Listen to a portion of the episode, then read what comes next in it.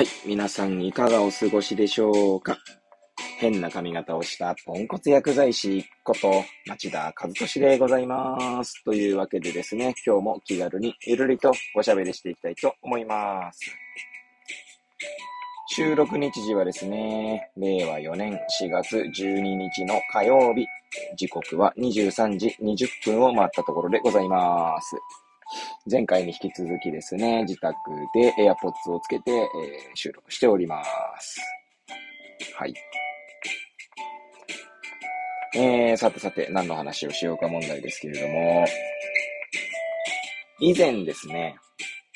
なんだ、まあ、ある勉強会に参加するっていう話をですね、この収録というか、この番組でもお話しさせていただいたんですけれども、参加表明をしてからですね、まあ、課題というか、が、まあ、たくさん出されておりまして、まあ、それを今、こう、なんだろう、課題図書とかをですね、まあ、やっているところなんですけれども、まあ、その中でですね、思う、思うことだったり、まあ、自分の変化とかいうものをですね、ちょっと語ってみようかなと思います。ね、なんか急に100クリが出てきてしまったんですけども、はい。えー最後までお聞きいただければ幸いでございます。はい。えー、まあ、その、その勉強会はですね、まあ私の番組そんな誰にも聞かれていないので、そんなたくさんの方に聞かれているわけじゃないので、名前を言ってもいいんだと思いますが、まあ東北ハンズと言ってですね、えー、なんか、やめ出てこなくなってしまった。えー、まあオンラインと、まあ実際の現場でですね、そこをホームとアウェイとして、ホームアウェイでですね、この学びを深めるという、まあ、のが趣旨になっております。で、えー、なんて言うんでしょうね。マネジメントだったりとか、まあ一応医学教育というところになるんですけど、医学教育の過程のマネジメントだったりとか、そもそも教育というものとは何かとか、えーそういったものは体系的に学べること、ところですかね。コーチングだったりも学べますし、ファシリテーションとかも学べるし、はい。まあその医学教育に携わる方々、まあ指導者というか、そういったのをまあ育成しようとする場所なんだと私は認識しております。はい。で、第1回というか第0回ですね。0回は、あの、顔合わせなんですけど、そこではですね、3分間スピーチみたいなのが、まあ、あります。はい。まあ、プレゼンなんですけれどもね、まあ、エレベーターピッチと言いますか、まあ、そんな感じで、うんやるんですけれども、まあそういった課題は出されておりますし、それ以外にもですね、結構読書課題みたいのがありまして、第1回が、まあ、5月の末かなにあるんですが、そこまでに読んでおく本と、あとは、えー論文ですね。はい。まあそういったものをですね、まあもう事前課題として出されておりましたし、あとは、様々な、こう、教育にまつわるキーワードですね。そういったものをですね、えそれぞれ調べておくようにという課題も出ておりました。はい。で、私自身はですね、以前の放送でも言ったんですけれども、ま課題を与えられた時にですね、大体その、期限ギリギリにならないとやらないタイプの人間でして、まあ、それは仕事でもね、結構そうなんですよね。提出しなければならない書類だったりっていうのもですね、えーその期限間際に、間近になって作り始めるタイプの人間でした。はい。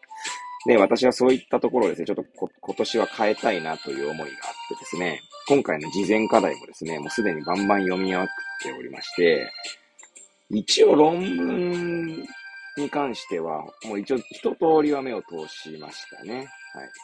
で、まだ時間もありますので、こう、何回も読み込んだりとか、はい。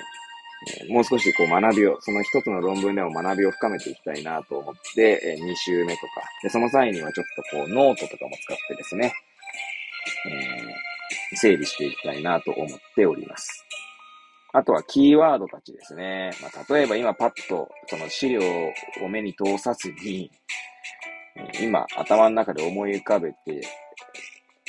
思い浮か、あ思い起こしてみると、まあ、どんなキーワードがあったかというと、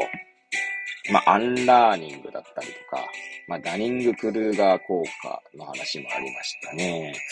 あとは、ミラーとかのピラミ、ミラーのピラミッド、あとはマズローのね、ピラミットだったりとか、なんだっけ、カーク・パトリックの、えー、なんか、なんかありましたね。まあ、あんまりちゃんと理解してない部分もいっぱいあるんですけれどもね。あとは、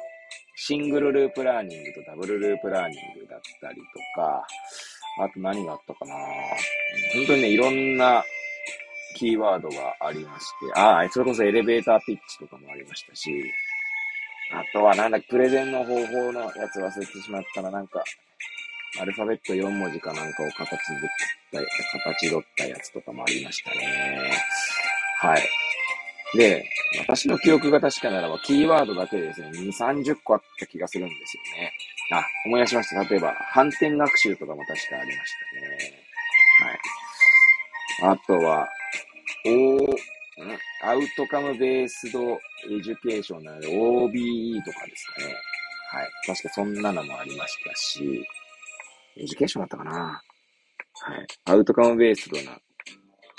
はい、学習という感じだったと思いますけれどもね。はい。あとは経験、経験し、経験主義的な学習だったりとか、いろんなのがあったので もう、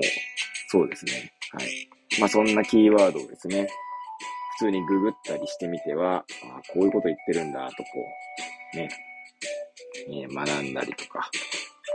しておりますが、それもまたもう少しですね、整理していきたいななんて思っております。で先ほどノートにね、まとめるって言いましたけど、え、今年に入ってですね、GoodNote5 ですかね、というアプリです。ウェブ上、ウェブ上というかアプリケーションですね。それをこう、えー、購入しましたので、まあ、そちらにですね、例えば論文の PDF とかを貼り付けて、手書きでこう、書き込んだりとかしてみたいなと思いますし、あとは、そのキーワードとかもですね、ワード文書で送られてきたので、送られてきたとか、 Slack 上でですね、共有されましたので、まあ、そこもですね、切り取って一個一個、自分で、の手書きで、こう、整理したりとか、はい、していきたいなと思っております。はい。まあ、まだ5月末とかなので、